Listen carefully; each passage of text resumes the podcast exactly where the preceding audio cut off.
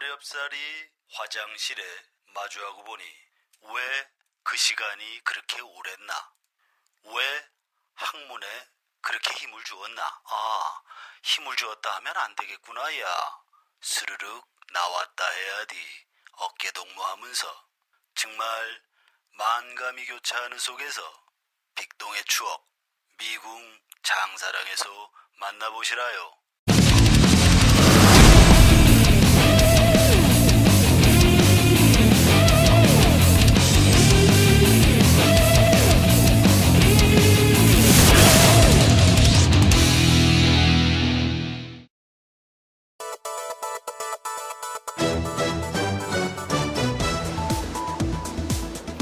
나른한 오후 2시 이슈가 범람해도 중심을 잃지 않고 건강하고 정직한 공론의 장이 되겠습니다. 5월 29일 화요일 이슈파이터 지금부터 출발합니다.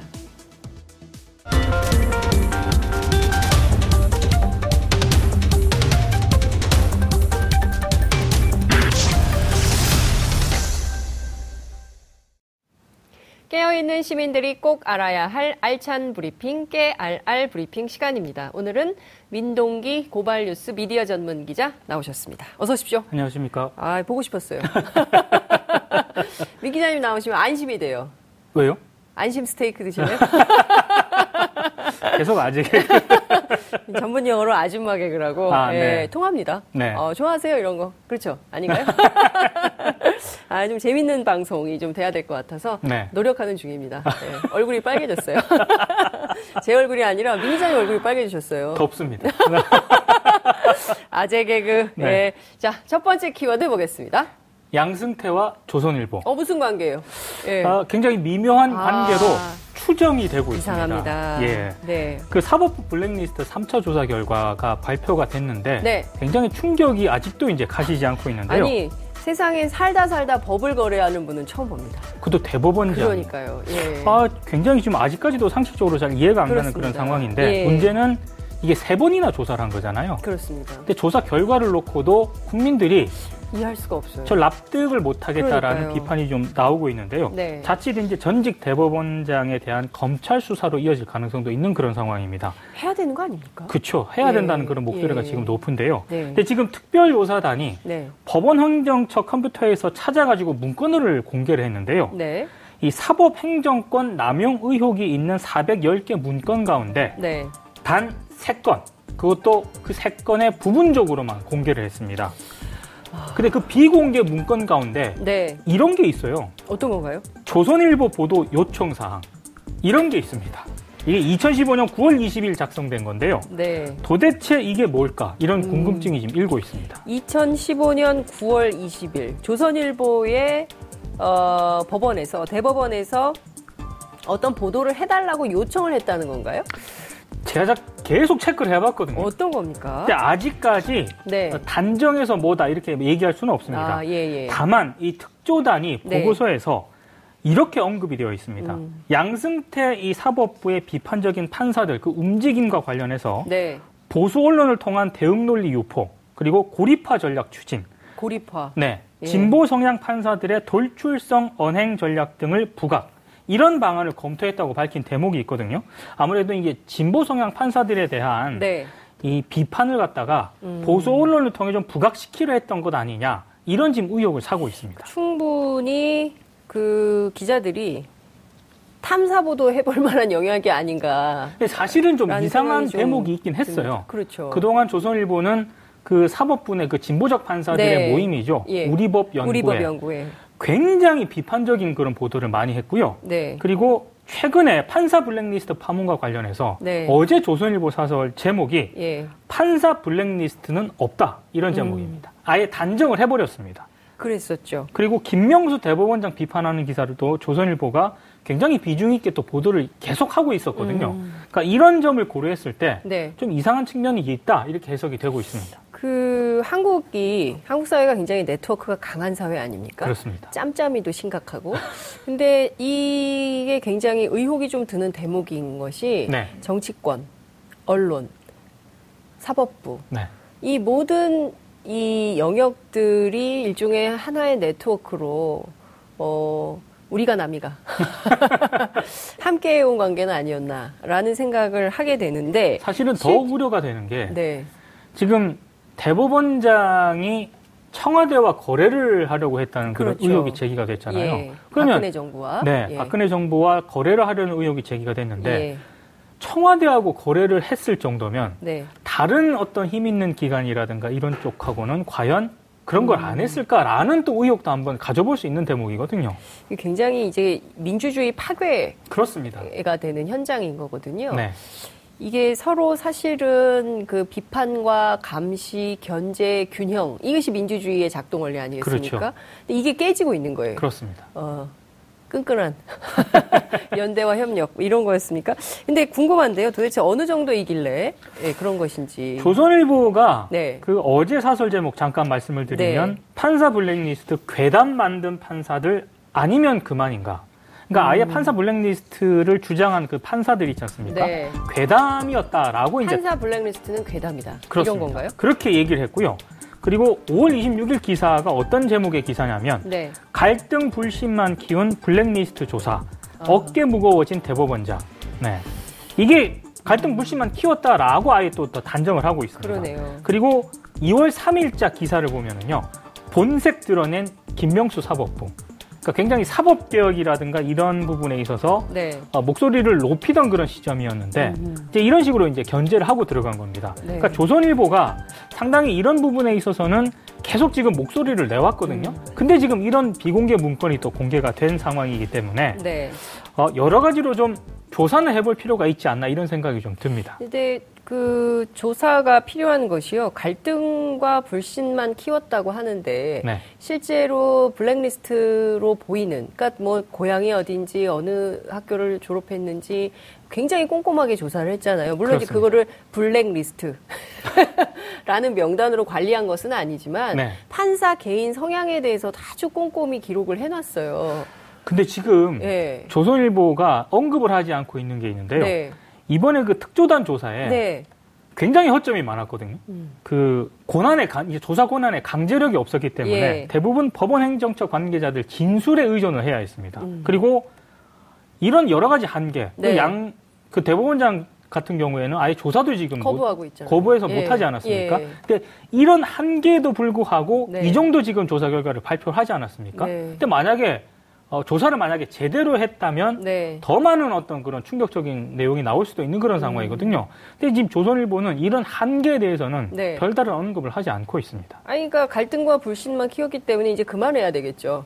이제 그런 취지의 사설을 계속 예, 싣고 있는 왜냐하면 거죠. 대법원장이 지금 어깨가 너무 무거워졌잖아요. 그렇습니다. 예, 근데 그게 아니라 410개 가운데 3개만 그것도 몇 대목만 네. 어, 부분적으로 공개했다는 것은 또 우리 기자들이 가만히 있기 굉장히 어려운 아, 대목이 그렇죠. 아닌가.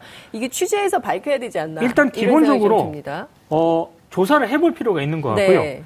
상식적으로 생각해도 이상하지 않습니까? 네. 왜 양승태 대법원장 체제의 사법부가 네. 보수 언론, 이제 조선일보를 통해서 어, 진보적인 성향 판사들의 돌출성 언행 전략 등을 부각시키려고 했을까? 네. 이건 좀 취재를 해봐야 되는 거고요. 그렇습니다. 더 중요한 거는 네. 실제로 이게 이행이 됐는가? 음흠. 이것도 한번 체크를 해봐야 되는데 네. 이건 분명히 좀 조사를 해볼 필요가 있습니다. 그러니까요. 근데 어찌됐든 그 뭐 여러 가지 내용이 있네요. 그 2015년 8월 6일 양승태 대법원장의 박근혜 대통령 면담 전후로 작성된 문건. 네. 뭐 이런 것들도 있다는 거잖아요.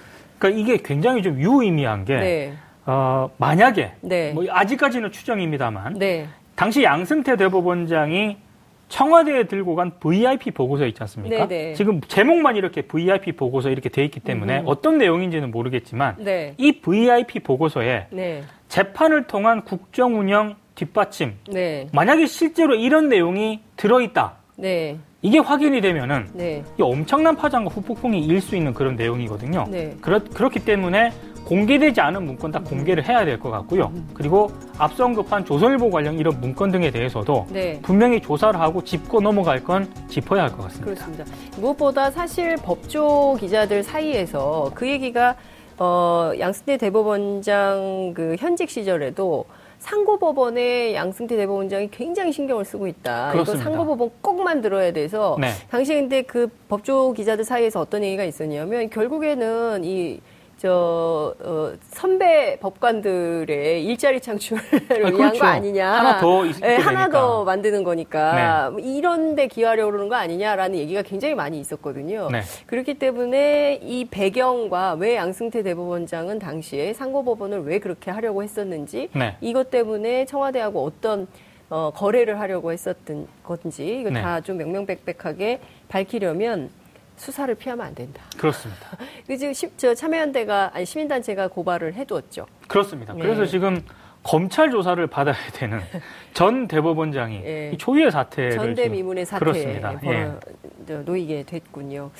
자, 어쨌든 좀 아유 찝찝합니다. 이런 그렇죠. 이런 소식들은 이제 그만 보고 싶은데 이게 계속 나오는군요. 네? 앞으로 더 나올 것 같아요. 더 나와요. 아니, 왜냐하면 이게 예. 지금 계속 파문이 확산되는 그런 추세이기 때문에 때문에. 워낙 그 뭐 북미 정상회담이라든가 네. 이런 사안 때문에 예. 이게 좀 가려져서 그렇지. 묻힐 수 있- 예, 있었죠. 이 사안 자체만 놓고 보면 엄청난 사건입니다. 그렇습니다. 이거 예. 매일매일 연일 톱 그렇습니다. 뉴스거리가 아닌가 싶습니다. 네.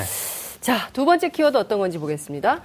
죄송, 죄송, 죄송, 괜찮아요. 죄송합니다. 잘못한 거 없으신데 왜 그러십니까? 이슈 파이터 순위가 잘 안 올라서 분발하도록 하겠습니다. 아이, 네. 제 마음을 그대로. 제가 안 그래도 트윗에 썼습니다. 죄송합니다. 더 분발하겠습니다. 네. 네, 순위를 좀 올려주시는 걸로 예, 기대를 하면서. 근데 뭐 이렇게 죄, 죄송하십니까? 이슈 파이터, 때문에요? 얘기는 아니고요. 이명희 일우재단 이사장 아, 어제 이제 경찰 조사를 예, 거의 딸들과 붕어빵 수준의 아, 그렇죠. 예, 사과를 했어요. 15시간 정도 조사를 받고 어. 오늘 새벽 0시 45분께 귀가를 했습니다. 네. 근데 다들 보셨겠지만 네, 출석할 때 네, 죄송합니다. 그렇습니다. 계속 그 얘기했거든요. 네. 나올 때도 똑같습니다. 죄송합니다 세 번 하고 네. 갔습니다. 누구에게 죄송하다는 건가요? 모르겠습니다. 아, 대상은 없는데 네. 뭐 피해자에게 죄송하다 이런 얘기 하는 거 아니겠습니까? 아, 근데 그 계속 기자들이 물어봤어요. 네, 상습폭행 인정하냐? 네, 질문마다 이제 죄송합니다라고 얘기를 했는데요. 네. 어, 좀 다른 얘기긴 한데 죄송한 표정이 별로 아닌 것 같아요. 지금 지나가는 표정을 보니까 경찰 조사 받고 나면 피곤하니까 피곤하셔서 빨리 집에 가야겠다는 빨리 집에 생각을 한 것. 같은데요. 그렇군요. 어, 좀 다른 얘기긴 한데 네. 저는 기자들 질문 방식 있지 않습니까? 네. 이것도 이제 좀 바꿔야 되지 않을까. 심정이 그렇습니다. 어떻습니까? 조사 받고 나오는데 심정이 어떻겠어요? 그러니까요. 당연히 나쁘겠죠. 아니 그 혐의 인정하냐 지금 조사 받으러 가는데 혐의 인정하냐 그러면 조사를 혐의 인정한다고 할 리가 없지 않습니까? 죄송합니다. 그렇죠. 죄송합니다. 성실히 조사에 임하겠습니다. 그래서 예. 매뉴얼이 두 개가 있는 것 같더라고요 그러니까요. 보니까 예. 죄송 성실히 조사에 임하겠다. 네. 근데 이런 답을 못하도록 네. 기자들도 질문을 네. 사전에 좀 꼼꼼하게 좀 구체적으로 좀 주- 질문을 짜야 되겠다. 짜야지 짜야 네. 되지 않나 이런 생각이 좀 듭니다. 알겠습니다. 좀 선배 기자들의 노력이 필요하다. 이런 말씀을 좀 드리겠습니다. 자, 그 사실 이 사건도 어마어마한 사건입니다. 그렇죠. 네, 이 사건도 사실은 과연 그런 목소리를 낼 수 있는가? 네. 부터 해서 많은 국민들께서 아, 사람을 대하는 태도에 대해서 네. 그 갑질이라는 게 도대체 어느 경지까지 갈 수 있는지 예. 그것을 보여준 사건인데 이 사건 앞으로 어떻게 되는 겁니까? 제가 봤을 때 네. 지금 경찰이 구속영장을 청구한다는 그런 지금 음. 보도가 계속 나오지 않습니까? 네. 실제로 검토를 하고 있는 것 같은데요. 아하. 근데 지금 구속영장보다 더 조금 이명희 이사장이 좀 긴장해야 될 부분이 네. 이게 단순 그냥 폭행이 아니고요. 특수 폭행이라든가 상습 폭행도 적용할 것을 검토를 하고 있거든요. 어허. 근데 그냥 폭행 혐의 같은 경우에는 피해자가 처벌을 원한다고 할 때만 이걸 적용을 할 수가 있습니다. 네. 근데 특수 폭행 같은 경우에는 피해자와 합의를 하더라도요. 네. 이게 형사 처벌이 가능합니다. 어. 그리고 만약에 이 법이 적용이 되면 네. 법원은 징역형만 선고를 할 수가 있습니다. 징역형만. 예. 네. 그러니까 이게 만약에 뭐 검찰 조사까지 가봐야겠지만 네. 이게 특수폭행이나 삼- 상습폭행까지 적용이 되면은 이명희 이사장 입장에서는 예. 음. 굉장히 좀 예, 곤란한 그런 상황이 되는데요. 이건 한번 상황을 좀 지켜볼 필요가 있는 것 같고요. 그리고 지금 이명희 이사장뿐만 아니라 네. 조양호 회장도 좀 긴장을 해야 될것 어, 같은데 그래요. 계열사 일감 몰아주기라든가 통행세 편취 등의 수법으로 네. 회사 돈을 빼돌린 것으로 지금 검찰이 아, 파악을 하고 있거든요. 횡령. 그렇습니다. 예. 예. 한진과 그룹에 대한 전방위 수사가 앞으로도 네. 계속 확산이 될 가능성이 있습니다. 저는 사실은 무슨 그 비리 또는 아주 나쁜 경영의 네. 전례처럼 돼버렸어요. 그렇죠. 그래서 저는 그 한진 그룹이 좀 다시 태어날 필요가 있겠다. 이- 이런 분들하고 어떻게 같이 일을 할 수 있겠습니까? 그래서 대한항공 직원들이 계속 촛불 집회를 열고 있는 거 아닌가 싶은데요. 그렇죠. 공공의 개입이 좀 필요해 보인다. 이런 생각이 좀 듭니다. 네. 어, 지켜보도록 하겠습니다. 자, 세 번째 키워드 볼까요? 60명입니다. 60명이요? 네. 더 많아요, 우리. 팟캐스트 5,000명 넘었습니다. 이 예. 60명이 네. 좀 긴장을 하셔야 될 것 같은데요. 네. 다 그런 건 아니지만 네. CBS 노컷 뉴스가 정보 네. 공개 청구하고 취재를 해봤더니 예, 예. 어, 김영란법 이후에 네. 피감 기관 지원으로 해외 출장을 다녀온 국회의원 네. 60명인 것으로 파악이 됐습니다. 김기식 전 금감원장뿐이 아니군요. 그렇습니다. 예, 김기식 전 금감원장 이후에 저희가 아, 김기식 기준선, 김기식 룰 네. 강조하고 있는데 말이죠. 근데 그 정당 분포를 보니까 네, 굉장히 다양합니다. 다양합니까? 자유한국당 29명, 네. 더불어민주당 20명, 바른미래당 7명, 정의당 2명, 민주평화당 1명, 무소속 1명입니다. 예. 두번 이상 피감기관 지원으로 해외 출장을 다녀온 의원도 15명이나 됐는데요. 네, 예. 어, 자유한국당이 12명, 그리고 음. 민주당이 3명이었습니다. 아, 그렇군요. 어, 의석순대로 이렇게 된 겁니까?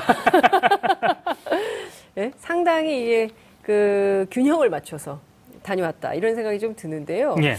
그 4월 초잖아요. 김기식 전 금감원장 문제가. 네. 그런데 지난 3월에도 간 거예요. 3월에도 갔다 온 사람이 네, 사람이 있는 거예요. 예, 의원이 있었는데요. 네. 이게 좀 문제가 될 수밖에 없는 게 네. 김영란법 이전께 이제 김기식 전 원장 같은 그렇죠. 경우에는 문제가 됐 문제가 될수 있- 됐죠. 네. 도덕적으로 지금 비난을 네, 받아야 되기 예. 때문에. 근데 어, 3월이라는 거는요. 김영란법 도입 이후네요. 이후입니다. 어, 이거 뭐 법률적으로 문제 있는 거 아닙니까? 그러니까 내용을 좀 구체적으로 면밀하게 예. 따져봐야겠지만 네. 해외 출장 피감 기간 돈으로 이제 해외 출장을 다녀온 의원들 네. 이거 정확하게 조사를 해서 만약에 네. 책임져야 될 부분이 있으면 좀 책임을 물어야 한다 이런 음. 의견이 지금 나오고 있습니다. 그렇군요.